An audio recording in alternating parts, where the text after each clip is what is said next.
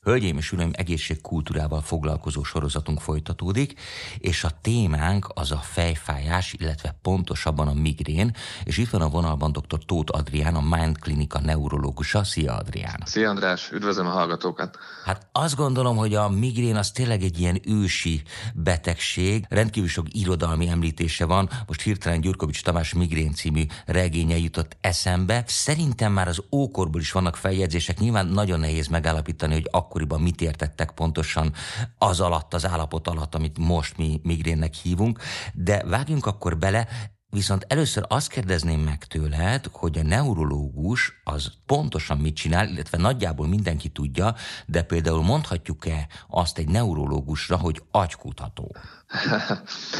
Csak még visszacsatolja kicsit a történelmi dolgokra. Igen, igen, igen. már az ókorban is voltak ismert feljegyzések a migrénről, a migrénes betegekről, hogyan próbálták gyógyítani, volt, hogy megskalpolták a, a betegeket. Tényleg ez egy iszonyatosan kínzó fejfájásról van meg, szó. meg léket vágtak, ugye, az egyiptomiak talán? Vagy középkorban is csináltak ilyet?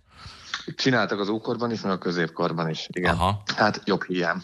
A neurológus az tulajdonképpen az ideggyógyászt jelenti magyarul, és az, az idegrendszernek legyen az a központ idegrendszer, vagy a perifériás idegrendszernek a különböző bántalmaival foglalkozik, de inkább az organikus elváltozásaival, tehát nem az elmének a problémái, mint, mint egy hangulatzavar, vagy mondjuk egy ilyen pszichotikus állapot, hanem mondjuk egy agyinfarktus, egy degeneratív korkép, mint mondjuk egy Parkinson-kor, Alzheimer-kor, epilepszia eszméltesztések. Akkor nem járok azért annyira messze a dologtól, mert végül is ott, ott futnak össze a dolgok. Tehát azért elsődlegesen talán mégiscsak a neurológusok is az agyat vizsgálják. Így van, így van. Hát ez, ez, ez, ez a központi idegrendszerről van szó, de mi azért szeretjük hozzátenni Aha. a perifériás idegrendszernek is a bántalmait.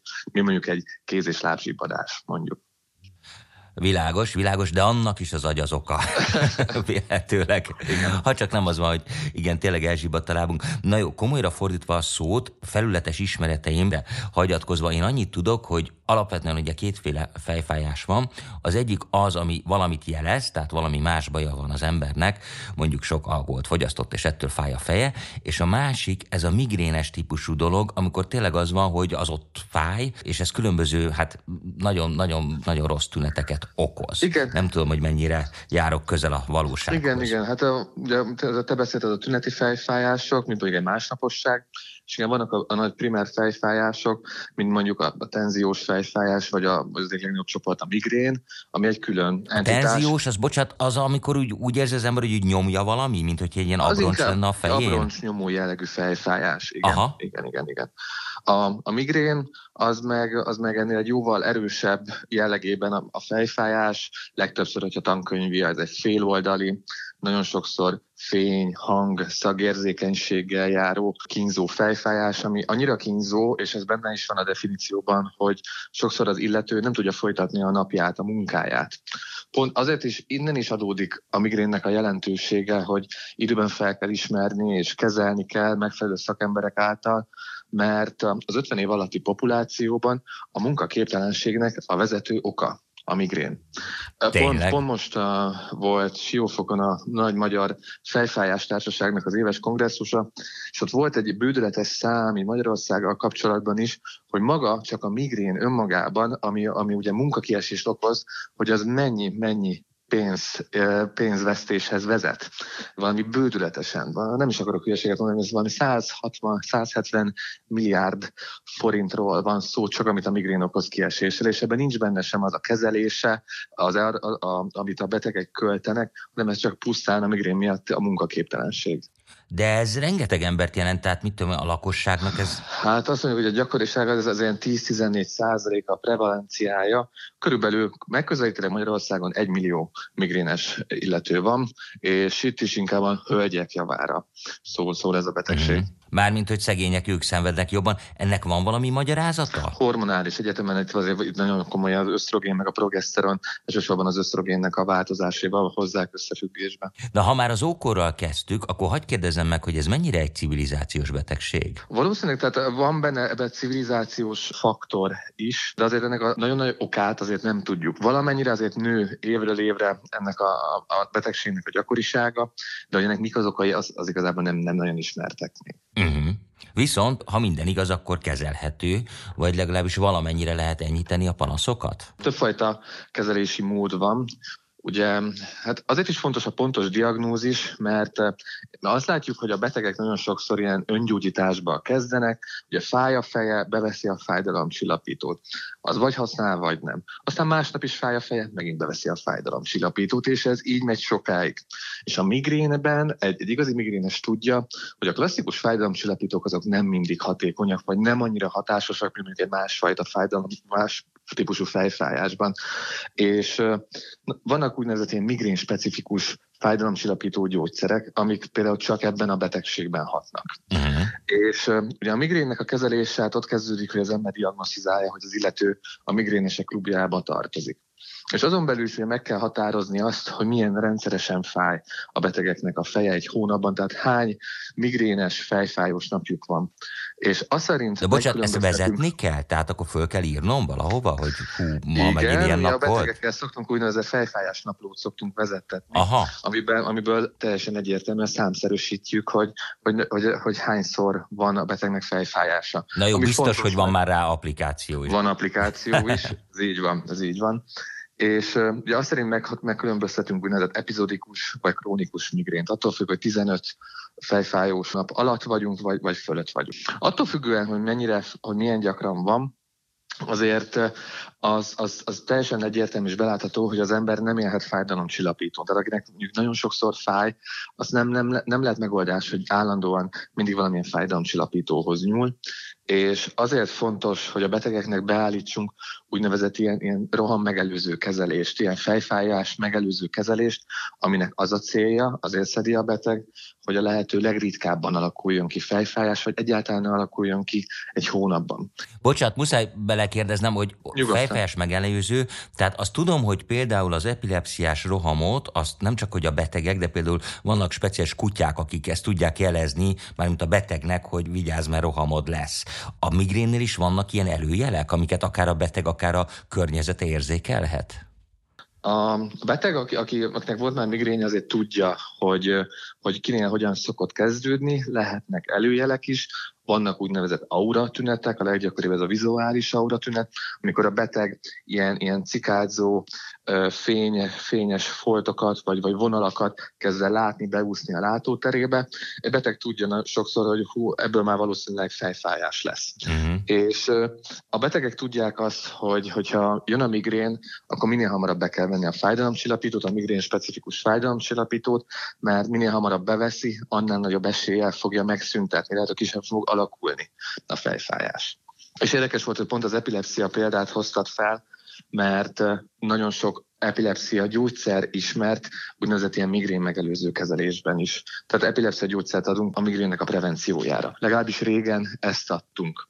Most már azért ennél vannak újabb típusú készítmények is. Van köze a kettőnek egymáshoz? Maga, hogyha így, így megpróbálok egy kicsit így, így elképzelni a kettőnek így a patomechanizmusát, meg, a, meg egy picit, picit van, van a két betegség között ilyen hasonlóság, mintha az inger küszöböt próbálnánk egy kicsit fentebb vinni. Epilepsia esetében ugye az epilepsiás rohamnál, migrén esetében picit ugye a fájdalomnak a küszöbét, hogy ne mhm. alakuljon ki. Tehát ilyesmi, ilyesmi van. Ezeket egyébként véletlenül vették észre később, hogy, hogy bizonyos vérnyomás csökkentők, bizonyos epilepsia gyógyszerek, bizonyos hangulatjavító gyógyszerek csökkentették a migrénes fejfájásos napoknak a számát egy hónapban. Aha. Ezek voltak a régi típusú készítmények. Most már azóta egy kicsit jobban megértettük magának a migrénnek a patomechanizmusát, az, hogy milyen más típusú molekulák szabadulnak fel ilyenkor a központi idegrendszerben, és kifejlesztettünk most már olyan típusú gyógyszereket, amik ezekre képesek hatni, ezeken az új típusú molekulákon, amiket megismertünk, és, és ezeknek a kivételével, ez a CGRP nevű molekula például, ezeket tudjuk már blokkolni, gátolni más-más típusú gyógyszerekkel, és nagyon eredményesek, meg nagyon-nagyon jó eredményeket mutatnak abban, hogy, hogy valakinek mondjuk lefeleződjön, vagy, vagy, vagy egyáltalán alakuljon ki a fejfájás. De tulajdonképpen az okokról tudunk valamit? Sok ismert dologról gondoljuk, hogy, hogy, hogy részt vesz ugye a migrénnek a kialakulásában, ismertek a különböző ilyen anatómiai helyek, az, az különböző idegpályák, a különböző ingerülhet átvívő anyagok, amelyeknek fontos szerepet tulajdonítunk, és újonnan van az úgynevezett ilyen, ilyen talamusz fáradásnak nevezett mechanizmus is, amit, amit még ide tulajdonítunk. A talamusz az magyarul az a közti agyat jelenti. És a közti agy az egy egyfajta ilyen reléként funkcionál a központ idegrendszerben, és a fájdalomnak a modulációjában, a fájdalom szabályozásában egy fontos struktúra. És azt kell róla tudni, hogy minden érzőpálya áthalad rajta. És vannak bizonyos állapotok, bizonyos környezeti tényezők, amelyek, amelynek a talamusznak ezt a relé funkcióját, ezt a szűrő funkcióját gátolják, rontják. És egyszerűen, hogyha ez ez a talamusznak idézőjelben nagyon ki van már fáradva, akkor olyan kisebb dolgok is, mint egy rossz alvás, egy diétahiba, egy rossz nyaki fejtartás, egy nagyon stresszesebb állapot, egy jön egy, egy váratlan hidegfront, már a migrénes betegben egy migrénes rohamot fog provokálni. Hú, nagyon-nagyon érdekes. És ezeket, ezeket a dolgokat egyébként, hogyha a betegnél megpróbáljuk jól felmérni, akkor ez a talamuszfáradás, ez megszüntethető, ez egy visszafordítható folyamat. Csak ehhez a betegnek is tudnia kell, hogy mik azok a, az életmódbeli szabályok, amelyeket neki ugye migrénes betegként követni kell, vagy ne, vagy ne, ne hibázzon ebben, mert ő maga is azon kívül szedi a gyógyszert, tud tenni azért, hogy, hogy csökkentse a migrénes fejfájásoknak a számát. És akkor ez mindenkinél egyéni?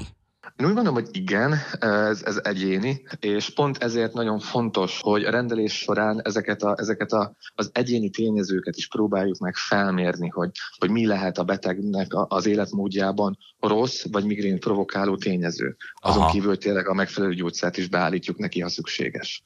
Láttunk sok ilyet Képzeljék el azt a helyzetet, hogy én elmegyek hozzátok a Mind Klinikára, és azt mondom, hogy nekem ez van, vagy időnként előjön, akkor közösen megpróbálunk rájönni, hogy ez mikor szokott lenni, és akkor végül is abban maradunk, hogy mondjuk vezessek egy ilyen naplót, ahogy hát, mondtad. Hát, ugye ott fog kezdeni, hogy vezeted ezt a fejfájás naplót, és már az nagyon-nagyon információdús a számunkra. Tehát már érdemes azzal, akkor... azzal érkezni. Igen, egy készült beteg általában már nem az első, nem a második neurológusát fogyasztja el, így, így ebből a szempontból már, hogy nem tud, mert hogy nem értek el megfelelő vagy általa kívánt Aha. eredményeket, és igen, ezt már én is gyakran szoktam látni, hogy már nagyon pontosan, percre pontosan vezetett ilyen fejfájás naplókkal jönnek, amiben benne van, hogy mit evett, mennyit aludt, milyen fájdalomcsillapítót vett be, hány órára csökkentette, volt-e hány inger, hányás, stb. Szóval elég részletes dolgokat meg lehet belőle tudni, és közelebb vihet minket a megoldáshoz. Csináltok valamilyen vizsgálatot? Nem tudom, itt rögtön az ember ugye laikusként arra gondol, hogy hát biztos csinálnak egy CT-t, mert az ugye mindenre jó, abban mindent lehet látni. Magában egyébként a, a nagy fejfájás társaságoknak is a, ugye a guideline-ja protokollja nem követeli meg, hogy annyira típusos a klinikum, nem feltétlenül kötelező képalkotót csinálni, mert a migrénnek annyira típusosak a klinikai tünetei, hogy már a beteg panaszai alapján felállítható a diagnózis. De azért célszerű eh, egy, főleg egy olyan típusú betegnél, akinek mondjuk korábban nem fájt a feje, és új keletű, új jellegű fejfájásai vannak, szerintem célszerű egy jó minőségű koponya emert végezni, már csak azért is, mert ez a gyakor, gyakorivá váló migrénes rohamok azért szerkezeti elváltozásokat idézhetnek elő a központi idegrendszerben, és ez egy jó minőségű MR, ez láthatóvá is válik. Várjál, Adrián, most kétszer kimondtad azt, hogy jó minőségű MR, most ebben így megállt egy picit bennem az ütő, mert ugye jó minőségű kenyér, jó minőségű gyümölcs, stb. Tehát kb. itt megáll az ember, de azt, hogy mondjuk, hogy is mondtad, képalkotó eszközöknél, vagy kép, képdiagnosztika, mi is ennek a pontos neve? Mind a kettő Mind a kettő jó. jó. Tehát, hogy ott is van jó minőségű, meg rossz minőségű, az ember sok szempont alapján választ orvost vagy klinikát, de mondjuk azt, hogy milyen az a, most mondok valami szívútra hang, vagy milyen az a CT, az mondjuk egy laikusnak soha nem jut eszébe, de akkor ezek szerint erre is figyelni kell. Meg kéne nézzem a típus számokat, például egy prospektusban. Hát, most ez, hát ez, ez nem, ez, ez annál azért jóval bonyolultabb. Ugye az emereknél van egy úgynevezett, a, a, ugye az mágneses elven működik. Igen. És azért minél jobb minőség, minél erősebb mágnes van benne, ugye elvben annál jobb minőségű felbontás, annál jobb minőségű képet tud végezni. De ez, ez ez nem, én nem vagyok radiológus, ez ennél jóval bonyolultabb, mert nagyon komoly informatika van mögötte, hogy hogyan van beállítva az a készülék, de én legalábbis neurológusként tapasztalom azt, hogy van MR és MR vizsgálat között különbség. Hát nyilván, mert ti látjátok a képet, amit kaptok neurológusként, és nyilván abból van, ami nem tudom, most azt mondom, hogy homályosabb, szemcsésebb, és van, ami több adatot tartalmaz. Igen, hát vannak ugye régebbi típusú gépek, azok nyilván nem tudnak azért versenyezni a legújabb típusú MR készülékekkel, de ez az orvostudományban ez mindig is így volt. Világos, de tulajdonképpen erre, hogyha jól értem, csak azért van szükség, hogy kizárhassuk azt, hogy mondjuk más jellegű probléma van. Például mondjuk kizárjunk mondjuk egy agydaganatot. Eh, igen, te mondtad ki, nem én. igen.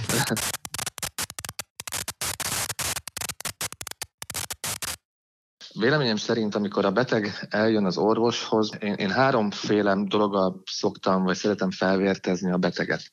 Az egyik az, hogy kapjon egy olyan gyógyszert, amiben megbízhat annyira, hogy amikor beveszi, akkor az hatékonyan fogja szüntetni vagy csillapítani a fejfájását. Szerintem a betegnek ez a legfontosabb, hogy, hogy, hogy egy ilyen típusú gyógyszerrel távozzon a rendelésről. A másik az, hogy felmérjük azt, hogy a, amit már mondtam az elején, hogy milyen gyakran fáj a betegnek a feje, és annak, annak, attól függően, hogy milyen panaszai vannak, milyen az életkora, milyen más társbetegségei vannak, akkor ajánlok neki egy olyan gyógyszert, amit pront a, a megelőzésre, a prevencióra fog szedni. Uh-huh. És a harmadik pedig ugye megpróbáljuk felmérni, hogy mik azok az életmódbeli tényezők, amivel még a beteg hozzátehet ahhoz, hogy végképp ne alakuljon ki fejfájása. Na várjál, és, a... ö, bocsánat, és a megelőzéshez is hozzásegíthetnek ilyen életmódbeli dolgok? Tehát, hogy tudsz ilyen tippeket mondani, hogy, hogy hogy ne legyünk migrénesek? Hát igazából inkább azt tudom mondani, hogy egy migrénes mit ne csináljon, hogy, hogy ne alakuljon ki a fejfájása. Például az egyik legfontosabb az alvás. Az alvásnál fontosabb regenerációs állapot nincs. Főleg az éjszakai, nyugtató, pihentető alvás, legalább ilyen 7-8 órát kell éjszaka aludnia. A migrén migrénes betegeknek úgy, hogy nem kelnek fel egyszer sem, és mondjuk az az ideális, hogy ugye mindig ugyanabban az időben és ugyanabban az időben feküdjenek le és keljenek fel. A másik az, hogy Például ne hagyjanak ki étkezést, napi ötször próbáljanak meg étkezni, kerüljék a zsírosabb ételeket, meg a nagyon szénhidrátdús ételek se jó, sok zöldség, sok gyümölcs, az, az nagyon fontos. Ugye tudják a, a migrénesek, hogy vannak bizonyos ételek, bizonyos sajtok, csokoládé, borok, amik provokálnak fejfájást, akkor ezeket próbálják meg kiiktatni az életükből. Nagyon fontos a rendszeres testmozgás.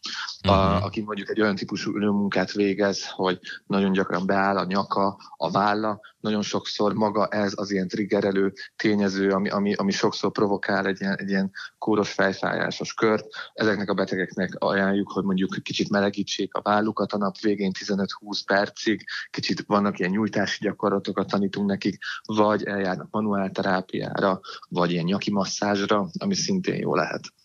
Tehát azért sok-sok-sok ilyen dolgot fel lehet mérni a betegeknél. Hát igen, de ráadásul ezek olyan dolgok, amik egyébként mindenki számára hasznosak. Hát mondtad az alvást, a mozgást, nyilván az étkezés, ezek úgymond ilyen klasszikus történetek. Igen, de Magyarországon azért nagyon kevesen ennyire tudatosak szerintem az életben. Hát hogy ez ezekre tényleg ennyire odafigyelnek. Az ember nyilván mindig tudja, hogy mi lenne az egészséges, meg mi a jó, csak um, sokszor azért elfölött, hogy elsiklik az ember. De azért, akinek tényleg ilyen komoly migrénes fejfájásai vannak, az szerintem eljön egyszer az a pont az életében, hogy mindent megpróbál megtenni azért, hogy ne fájjon a feje.